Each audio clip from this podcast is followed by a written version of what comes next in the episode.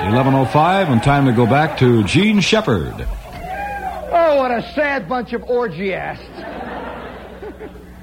All you got to do is tell a crowd to, to make the sound of an orgy, and they go, whoopee. Oh, man, we're back at the limelight, and, and listen. It's it's summertime. It's nutty time. The heat lays out here on New York City like a bat lady, sitting on a camp bench at a picnic. The heat is just radiating out, laying out there, and don't you feel it in you? Out of context, out of personality, nuttiness because of the heat. Have you ever one day sat down, you know, and you're sweating and you're cut, and it's dripping down, and all of a sudden, without any warning, you leap up, run right out through a plate glass window. Say, I'm going, all you are! And then all of a sudden, you're out there and you stand, oh, wait, wait, excuse me, friends. Just thinking of something else. Well... I don't think there is a man who is more controlled by rules, by regulations, and by an unspoken set of mores than a guy in the Army. Oh, boy, they're really there, you know. And it's it's it's a peculiar thing. You know, a lot of guys, when they get out of the Army, vaguely miss that. They miss it. Now, why do they miss it? Well, it's funny. It's hard to explain to women that a guy in the Army's got a lot of things going for him. But one thing, he's got the same suit as everybody else. Nobody can blame him or call him a slob with no taste. Everybody in the Army's a slob with no taste, you know?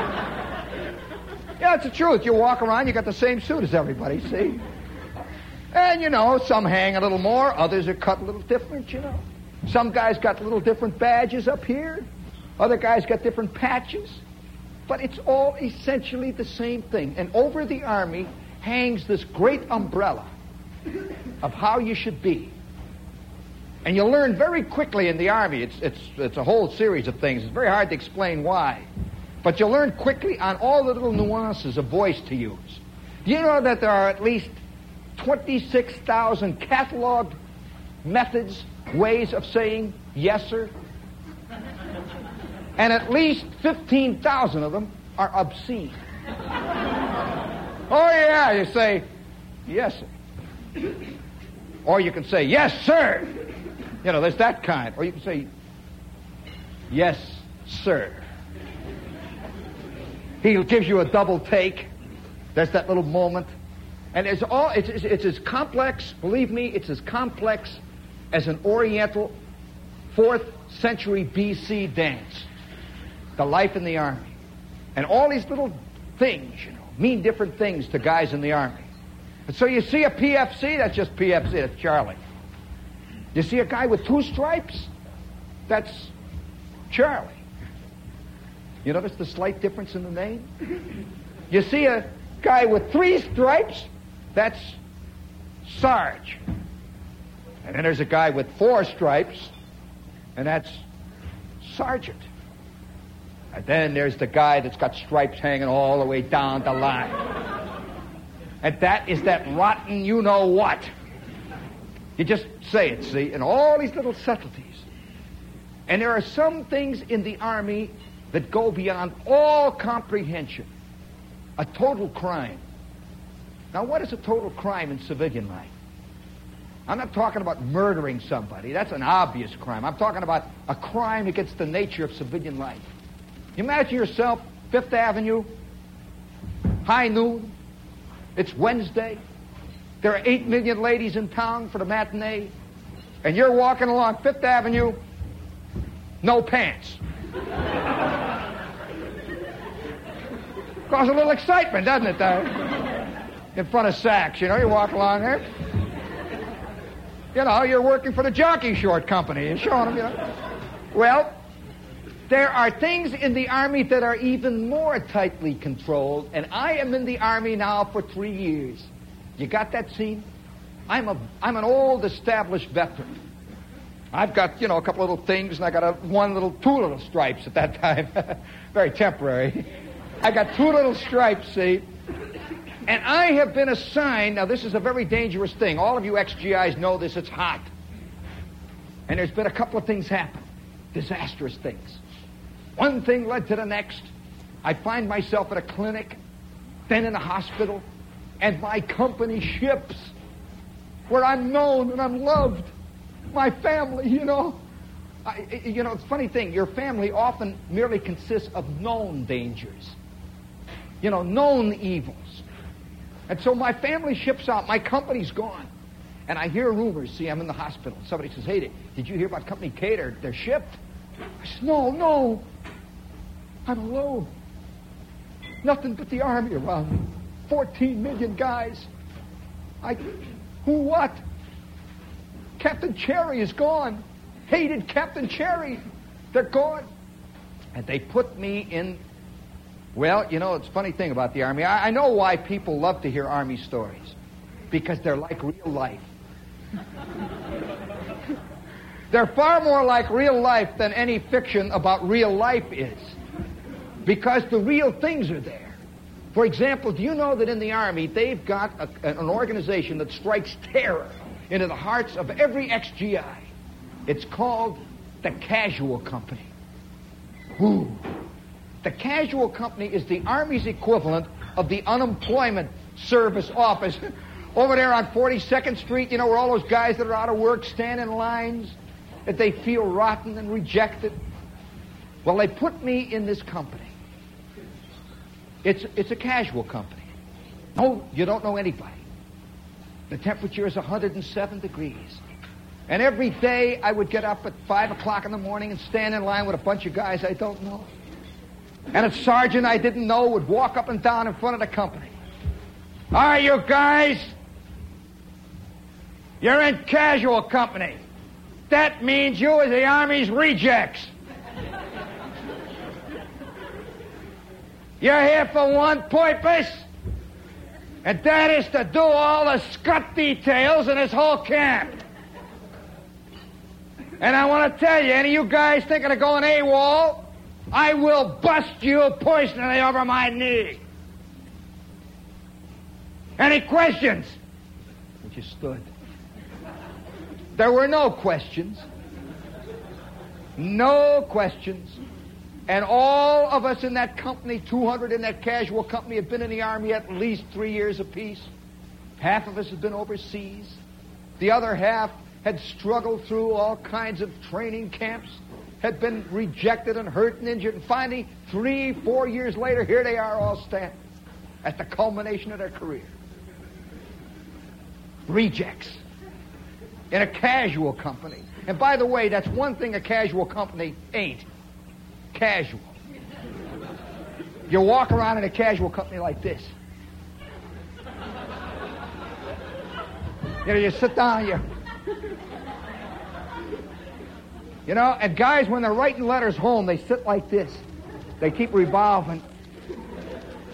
They write, and they got their trench knife here.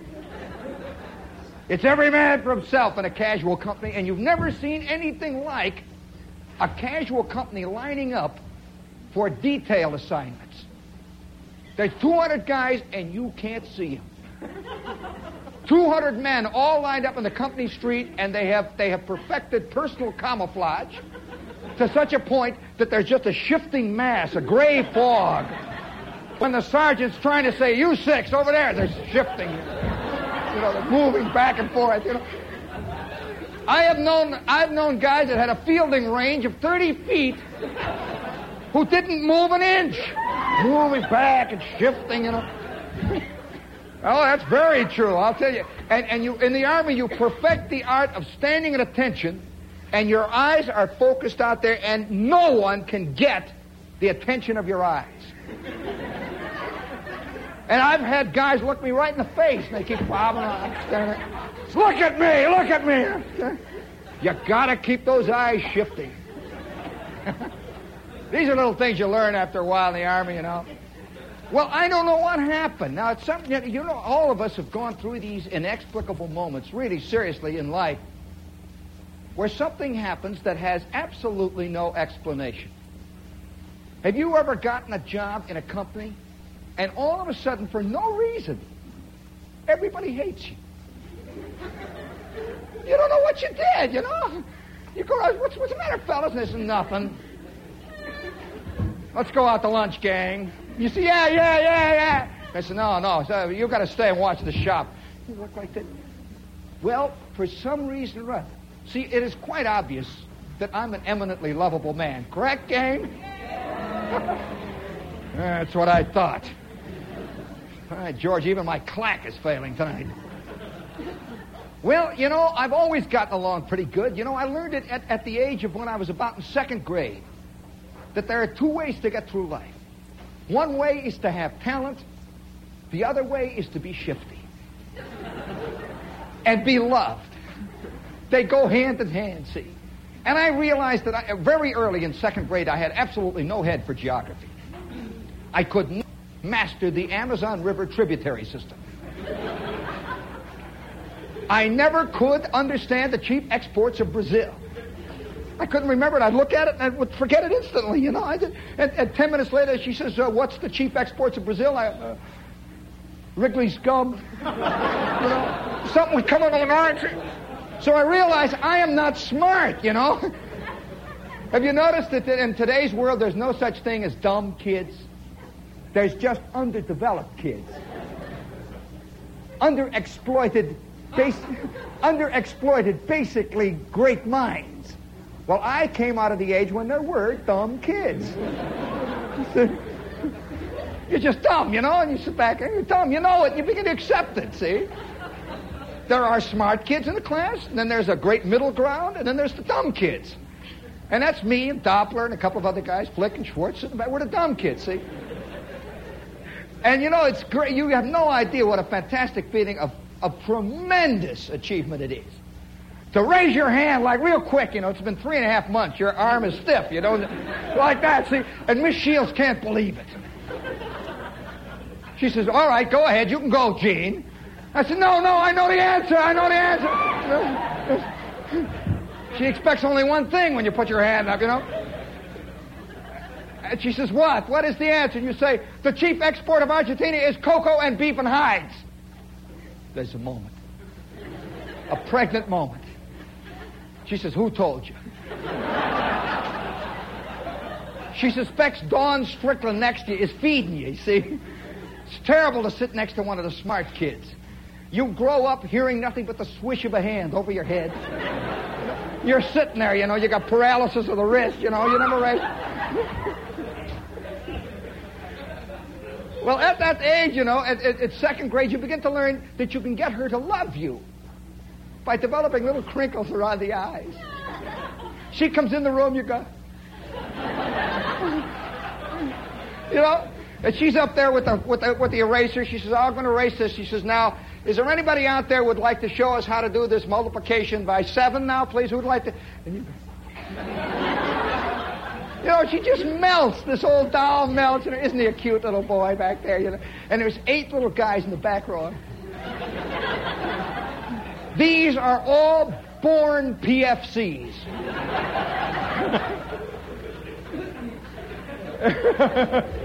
They're not exactly uh, privates, you see, because they've learned this fantastic trick.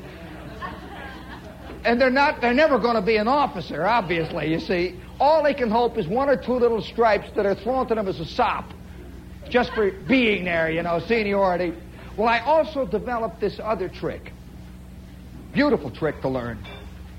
I developed it at the knee of Miss Shields, who was a tall, thin second grade teacher, and she had she had, her hair looked like it was Brillo pads, you know, that kind of lady. She had rimless glasses. Miss Shields, she was a great lady, Miss Bernice Shields, and even to this day, you know, every time I hear that name, Miss Bernice Shields, I kind of kind of shiver. And she used to look down, and I developed the technique of the shifting eyeball. Yeah, it's very good for the eye muscles. And both of your eyes go back and forth, see? Try to get my eye here, see? I look right at you, see? It's very difficult, isn't it? See? My eyes just kept moving, and you never move your head, see? It's very good. And there is no rule in the Army that says your eyeballs have to stop. Keep your eyes front. Now, your eyes are front and front, but your eyeballs can continue to go, see, like this. And the sergeant would walk back and forth in front of two hundred guys whose eyeballs are spinning. This is a crowd of trained, hardened, grizzled battle veterans who know where the real battle is, you know. It's on the details, see? It's shifting like that. Well, it was hot. Now, I can't explain this. I, I, I'm, I'm a technician at this point, you see, already after three years. I'm a technician of getting sergeants to love me. And this is one of the things you learn in the Army. You get sergeants, you work on, on hoping to get sergeants to love you and officers to pity you. They're two separate things, see? And so I, I worked on this. You know, once in a while when Captain Cherry would come along, I, there's a way of holding your head, and he feels what hell he's been through. I am a captain. He is but a P F C. I should go easy on him. And he walks on. That doesn't work with first sergeants. Not a bit of it. You've got to work on love. You've got to somehow say, hey, Sarge, uh, gee, I... I I got a funny hobby, Sarge. It embarrasses me. I got this hobby. You know, I uh, don't get a chance much to do my hobby in the Army. Got a funny hobby, Sarge. I said, what is your hobby? He's ready, see. I said, well, it's hard to explain, but my hobby is Simonizing cars. and and I, I see your car out there, Sarge, and I just, I don't want to embarrass you or anything, but I just thought I'd like to, you know, go out in a couple hours I got off. I'd like to Simonize your Chevy. Uh, want to keep the wrist in, you know. There's a lot of wrist action works in there, and I just, I don't want you to think I'm sucking around or anything like that. I just, it's my hobby, you know. Well, after find it works, you see, the sergeant loves you. He loves you. Well, I don't know. See, I'm three years in the Army. I've been working this pretty good, you know, all these things, and I've got a way of looking, uh, of looking at a guy with stripes. That say, you know, there's a way you can get into your eye. It says, I admire a man of achievement. And you look at the stripes. Up and down like that. You know, some guys got stripes all the way up and down the other side, you know, down the feet and up around. And just look. There's a way of looking with admiration. Seeing this first sergeant's walking around. He's got a pot hanging around. He walks around like this. We had a guy, you know, you, I see the frug. And I can remember Sergeant Kowalski. He was doing that years ago. That's the way he walked, you know. He'd walk around. He's got the thing going like this. There's a certain arrogance, too, that develops in sergeants because they can go in the mess hall when everything is dark and the cooks bring out these fantastic steaks for them. All first sergeants are carnivores. Oh, yeah, we, we used to... I remember one of the moments, you know, walking... But these are the moments in, in the Army you never you never see in movies. But it's the P F Cs and the corporals are all out after reveille, see, after supper. And they, they've got nothing to do. They're just walking around. And they're in the middle of nowhere. They're maybe seventeen million miles from civilization. And they all you can hear is the sound of a truck, a weapons carrier going by. And you hear a couple of radios. You just walk around, and you're dressed up, by the way. You always dress up for a retreat. This is when they bring the flag down. You know, it's funny. Have you ever seen them take the flag down in front of the Sperry Rand building? They got a big flagpole there. The other day, I saw three guys instinctively walking past Life Building. They're bringing a flag. Three guys went around like this. Old P F Cs, you know, instinctively there is attention. See, waiting there. And they're waiting for the chow call. Well, I, I'm standing around, see, walking around at night. This is a moment you never see in the Army. Everybody's been eating at the mess hall. Now, I don't know whether you know what real Army food is like as opposed to the jokes about Army food. Army food is not the way they say it is. It's worse. It really is. It doesn't taste bad. It just doesn't taste good. No, you can't eat it. That's the trouble with it. You can eat it and eat it. And nothing happens. Just eat it and eat it. You got your, your bulge, and that's it. You walk out, you know. Then somebody immediately says, let's go down to P X, get something to eat. You've already put away nine million calories, but nothing happens. You know, it's totally tasteless. It's a fascinating kind of food, see? And and, and it's all, it's completely varied. They'll have, for example, one of the big things in the Army is beets. They're cabbage flavored. Then they have cabbage that's carrot flavored. Then they have carrots that's French toast flavored. And then they'll bring out fish. You know, have you ever had fish in the Army? That's a fantastic experience. One end is a cinder, and the other end's flopping. You know, and you hold it, you know, and it jumps like that. Oh, yeah, I've had chickens that's clucked right in front of me, and all the while they're crying because one leg's been cooked. So you can't say you don't get good food in the Army. I guess it's a special technique that they have, you know. So after a while, after three years in the Army, you know, you don't even think of eating. You just go down there and you know, you're sitting, you get up, you walk out. You know. And you can't remember instantly after it's over. Nobody remembers what you had. And one new guy in a company will say, oh, wow, wasn't that great? Gee, it was fried liver tonight. Wow. I said, fried liver? What coming in? You've had seven pieces of fried liver. You don't know it. Well, one of the great moments in the Army is as it's getting dark, just as dusk is falling, that beautiful moment of evensong, and off in the distance you can hear nightingales calling somewhere. You can hear muffled curses in the day room. You know, fist fights beginning down there. It's the evening fight down there. There's always two hillbillies that can't write. In every company. Boy, I don't know. I don't know. You have no idea how many Southerners there are. Until you get in the Army. Every third guy says, hey, Mac, come on, where you, where you think you're going, Mac? He's an M P, he's got a big white hat, you know, and he clubs you in the back of the head. They get a lot of practice, you know, down there. Well, every, every, seriously, ev- oh, stop it now, what a rotten mind. Every last company's got two or three guys that are the drinkers, that sit in the day room and endlessly read letters from girls named Amantha Lee. And every two weeks, he jumps up, says, I'll be damned if I'm going to stand there, I'm getting out of here. And he goes. You never see him again.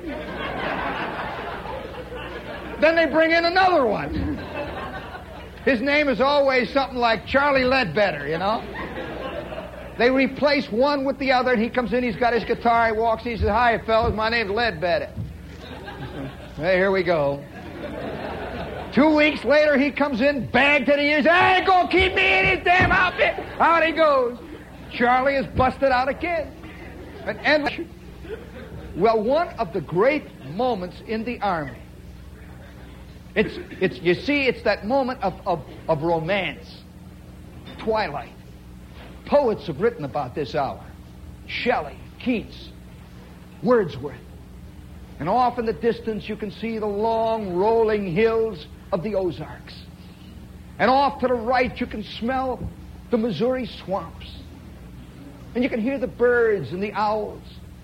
And you can hear the sound of P F C's feet moving back and forth in the company street, trying to decide whether or not to go down to the P X. Or whether to go to the club. Club. You ever been in a club in the middle of the Ozarks? A service club? Well, you'd understand a lot of the headlines that are going on now if you had. It's a very special kind of place, I'll tell you. I'll never forget one time going into a hamburger stand. Me and Gasser were in this little southern town. We have been on maneuvers for about six weeks. Do you know what a maneuver is? A maneuver is really a war, only in some ways worse. It really is, you know. You're laying in the mud hour after hour, mosquitoes, and it's hot and it's steamy. And you just feel rotten and crummy, and they keep coll- they keep hollering at you, all right, all you guys over there on hill number five, you're dead. They're warming you up, you know. So what do you mean dead? They said, well, you just been air raided. seventeen pounds of napalm just got you in the back of the neck. Come on down, you're dead. Okay. One night, we got off, Gasser and I, in the middle of this fantastic maneuver that was being held in the Louisiana swamps. Alligators everywhere. And we get into this tiny town, and we are ravenous, fantastically hungry. We've been living on C rations and K rations, which means, uh, it's hard to explain K rations. That it, it's difficult, you know. Uh, even in K rations, you want to know about K rations? Even in K rations, there's excitement. You'd open up that brown box, they all look the same. It's the Cracker Jack box syndrome. You know that excitement of opening a Cracker Jack box and you never know what your prize is? Well, you'd open up the K-ration box and you never knew what obscenity you were going to eat tonight. And it came in cans. There was cheese and bacon. And then there was petrified eggs. And then there was uh, ham, goose grease, and shoe leather pemmican. And it came in the cans, and you'd, there'd be little excitements when you'd open up the can, and you wouldn't know what you're going to get for tonight, see? Well, Gasser and I are in this little town. Now, this is the South. I'll always remember this. This is the town. It's about fifteen hundred people. I don't want to be unfair to the South, but this is exactly what happened. And we are, we weigh about forty-three pounds now. Both Gasser and I... Hello, you know, our eyes are hollow, staring out of our skulls. Our skin is, is we've, been, we've been under the sun now for six straight weeks, and our skin is red, beet red. We've got heat rash that runs all the way down up here and comes out of the top of the head, you know. And our uniforms hung on us like, you know, we'd lost about five sizes. And here is a diner. We're in town two and a half minutes. We get out of the bus. We walk along the street, and here's one of those diners, you know, a typical Jersey-type diner. You know, the stainless steel diner front, that whole... Only in America do you find diners. And here's the stainless steel diner. It's like home. And so Gasser says, how about getting a hamburger? I say, yeah. And I see these guys all sitting at the counter in there. You know that diner bit? Gasser and I walk into this place. We sit down on the stools, and we look up at the menu. Hamburgers. forty-five cents. Cheeseburgers, fifty-five cents. Wheat cakes, forty cents. Bacon, forty-eight cents. All that, you know. And so I says, I think I'll have a cheeseburger. I'm going to go all the way. Oh, I can taste it, you know. I have in my pocket my entire month's salary, a dollar seventy-six. I'm ready to go, you know. Ready to swing. Well, they take out for laundry, you know.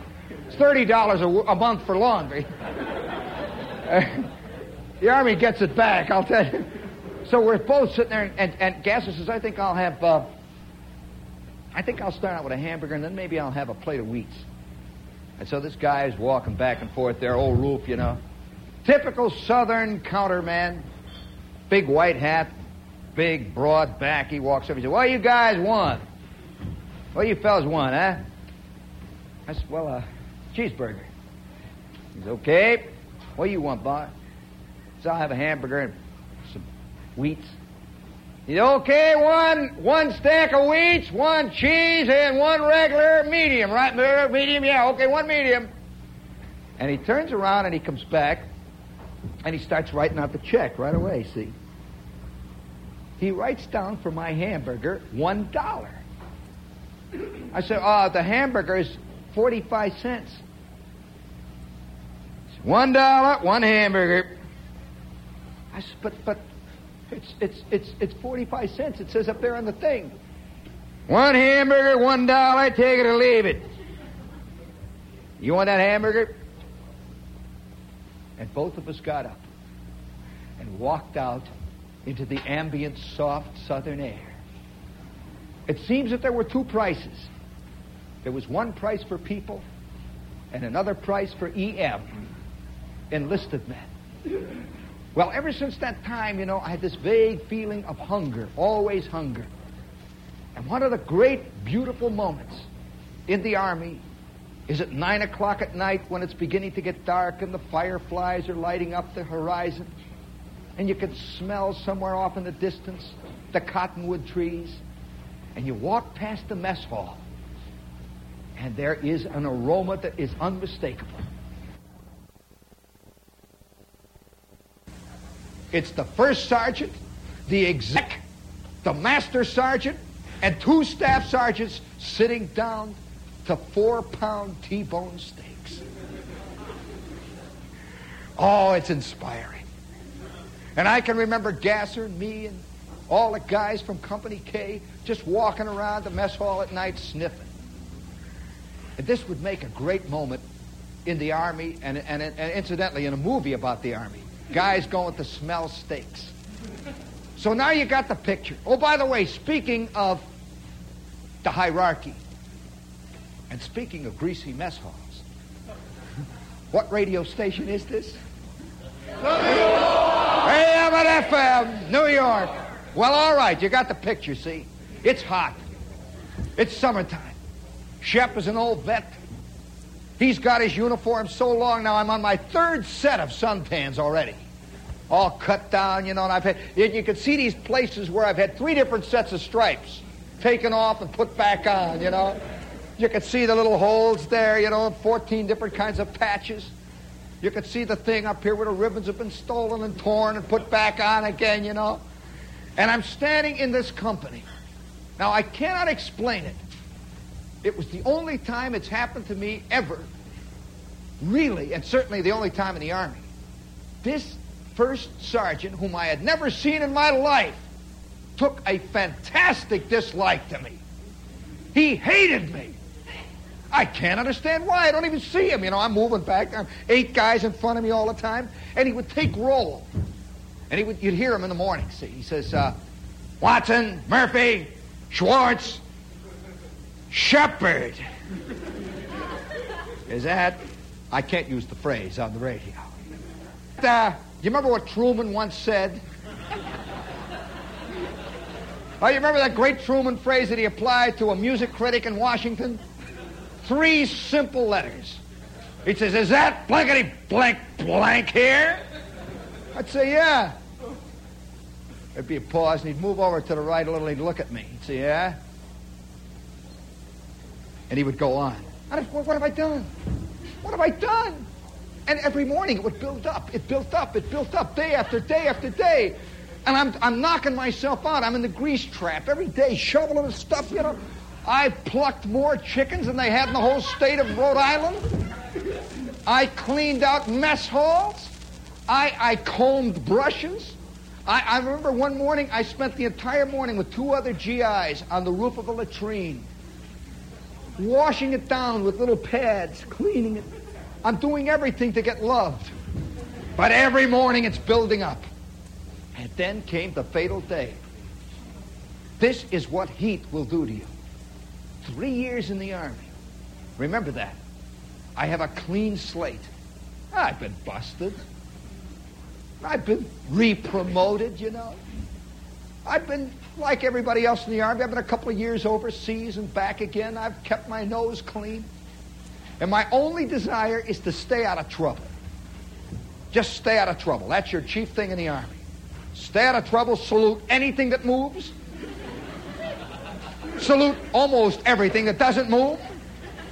Holler, yes, sir, every fifteen seconds. You keep your nose clean. The old Shep's working at that. But every morning in the morning it would come. And, you know, the morning is the most vulnerable time for people. You know, they wake up, it's five o'clock in the morning, you're, you're naked. You're just that ordinary klutz that you were born for about, I'd say about ten minutes. And you begin to pull your real you around you, you know. You gird your loins for the day ahead. I can imagine L B J waking up. It's up and it's it's it's it's seven o'clock in the morning. He's just waking up, and all of a sudden he's a skinny guy working in a little rotten school in Texas. He wakes up, you know, and for about ten minutes he has to get it organized. All of a sudden he's there in front of his mirror and he says, "I'm president. I'm president," and that's when the day starts.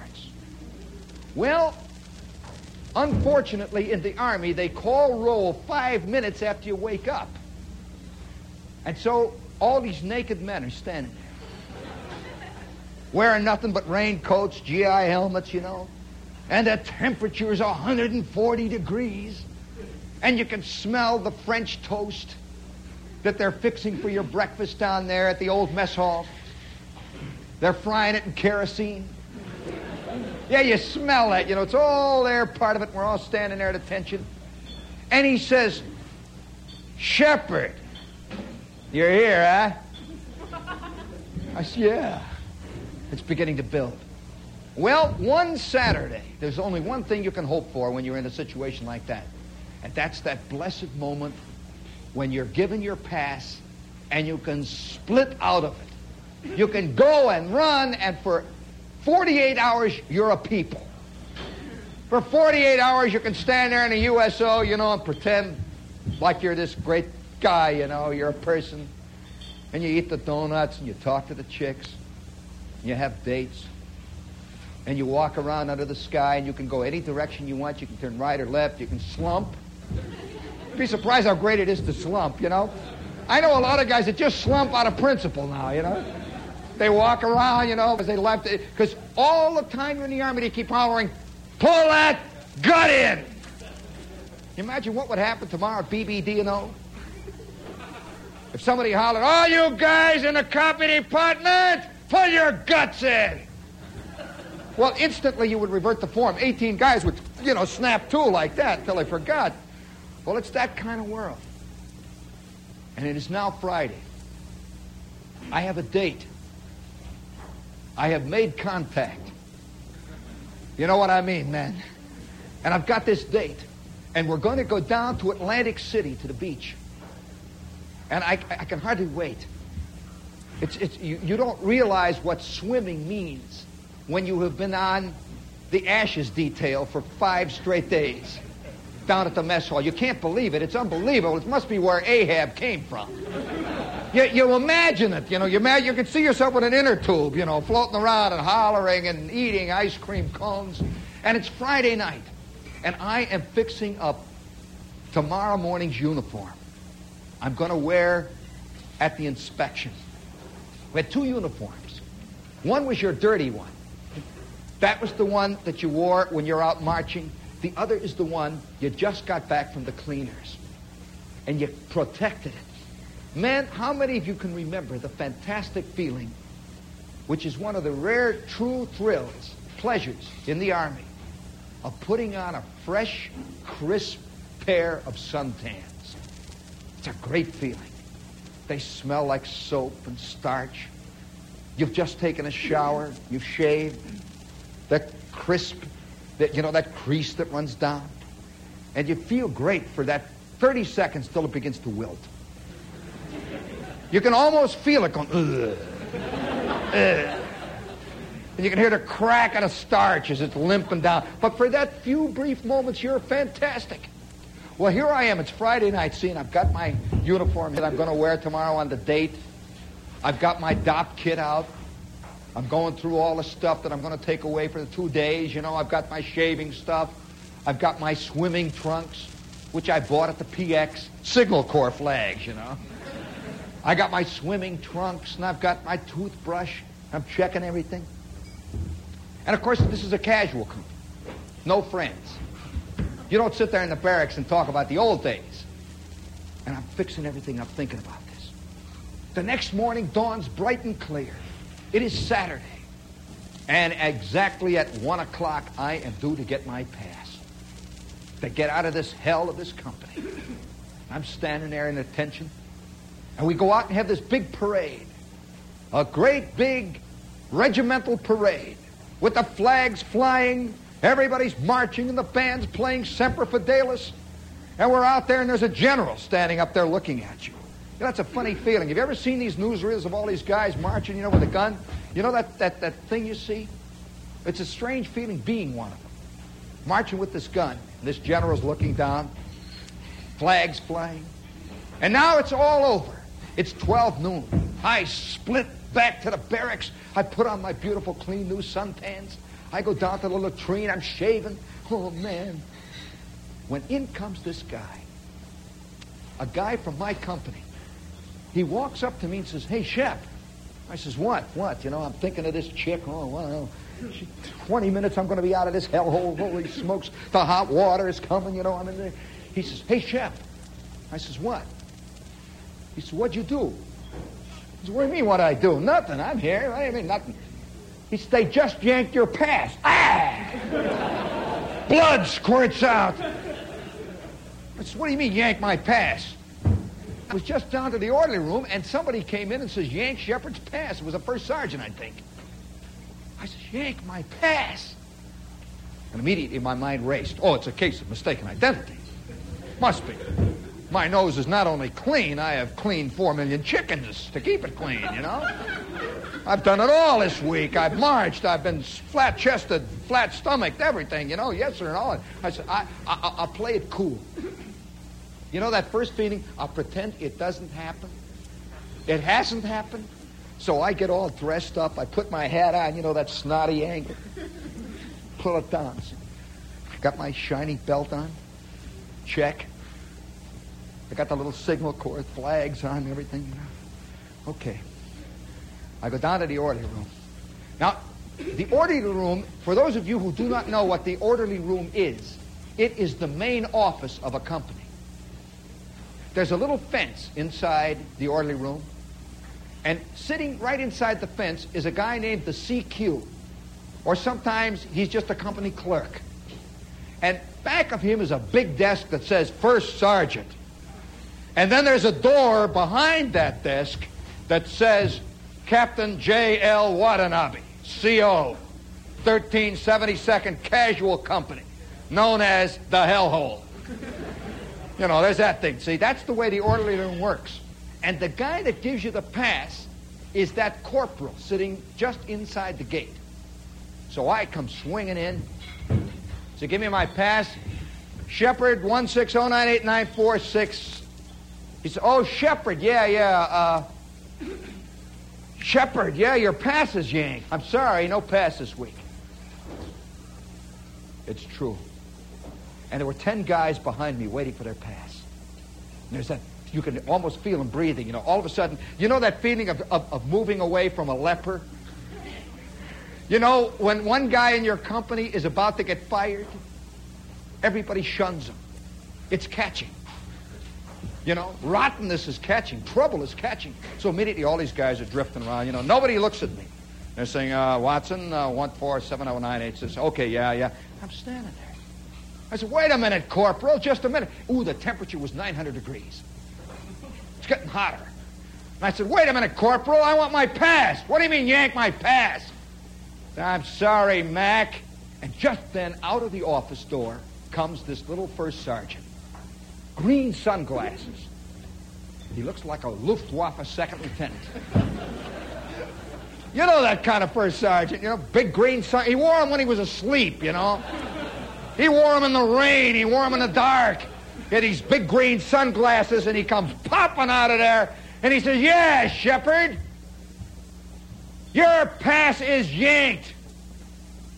He just stood there, and the entire orderly room hung like an atom bomb. Nobody wanted to say anything. All just stood there. Guys are sort of walking, you know, their eyes are going around. Your pass is yanked. And I don't know what made me do it. It was the heat. I said, why?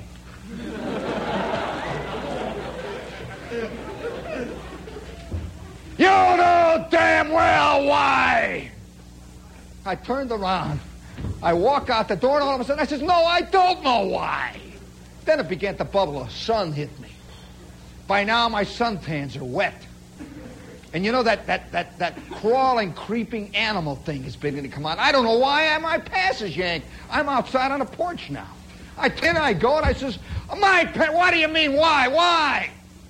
He says, oh, you're going to get smart, huh?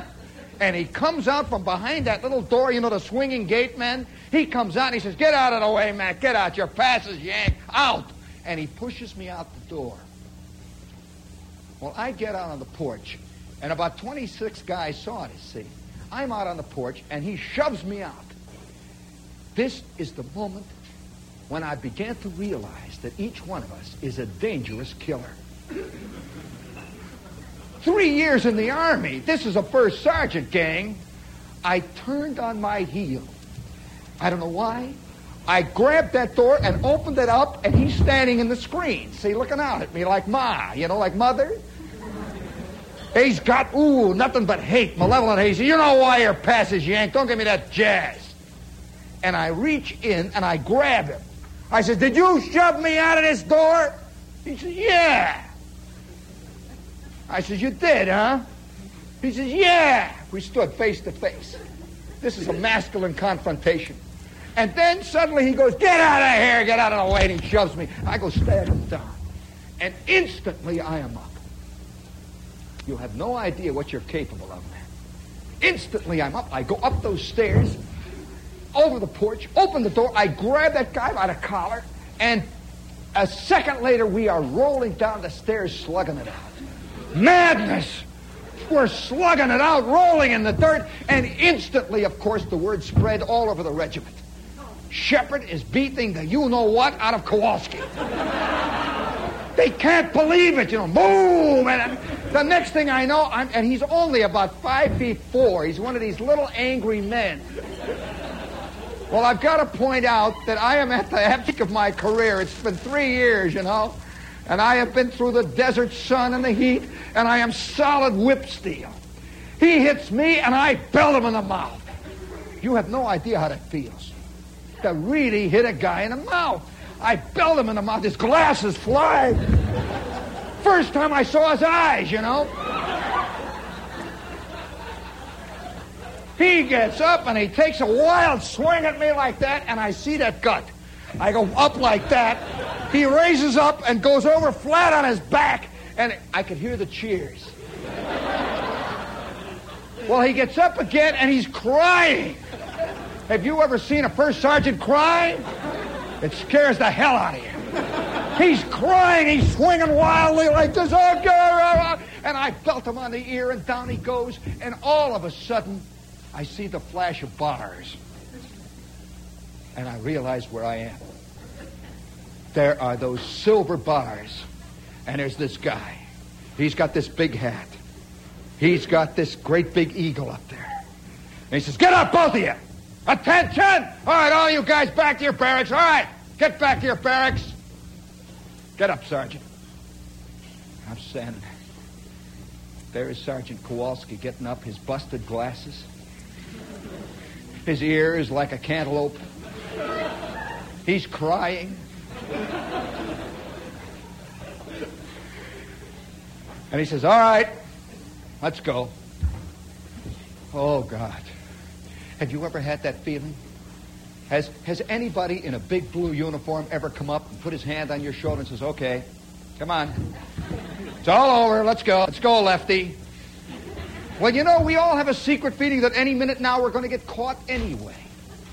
And so there I am walking behind this first lieutenant. He is the he is the battalion adjutant. This is headquarters. And behind me, I can hear the sergeant coming along, and he's mumbling, he's swearing, he's crying.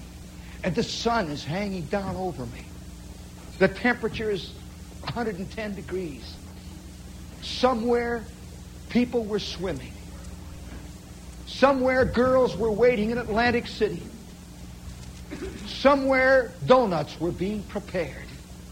And I could see G Is all dressed up and clean. They're kind of walking through that sunny haze on their way to the gate. And all that first sergeant kept saying was, follow me. Follow me. Ten minutes later, I am in a cell. Have you ever sat in a cell, friends? I mean, a real cell with bars. They have booked you. They have taken your number, and they've taken your dog tags. And I'm sitting in a cell, and all they got here, here's a, you know, here's a little sink. There's a couple of bars in front of me. The temperature is one hundred ninety degrees in the cell. And there's a guy walking around out in front, back and forth in front of the cell. And across the hall, I see another cell. And sitting on a three-legged stool is guess who? He's got his sunglasses back on. He ain't giving up. He's got those sunglasses back on. He's got his his things all brushed off here, you know. And we both sat like that. And in between us, this guy, walking back and forth, back and forth. And it hit me, man. The frantic enormity of it hit me. I had belted a first sergeant in the mouth, on the ear, in the gut. I had hit him on top of the head. I had busted his sunglasses. I had torn his stripes. And here I sat, condemned. And all those movies went through my mind. It's funny what you think about. I remember all those movies of Devil's Island. You know, I could see myself twenty-five years in Leavenworth. I thought, what'll I tell my mom? How am I going to explain this to my mother? And I'm sitting there in this darkness. They have one light bulb hanging there. The sun is shining down. And I suddenly thought of that chick waiting for me in Atlantic City. I had back in my barracks bag for her a two-pound box of saltwater taffy. And I'm sitting there thinking about it. And the only thing that I could reach, only conclusion, it must have been the heat. It must have been the heat. And right now, at this very minute, out there in the darkness, there are thousands of guys about to do something because of the heat. The Jean Shepherd Show came to you from W O R Radio in New York, your station for news. For real fun at bargain prices, come on over to Palisades Amusement Park, where your entertainment dollars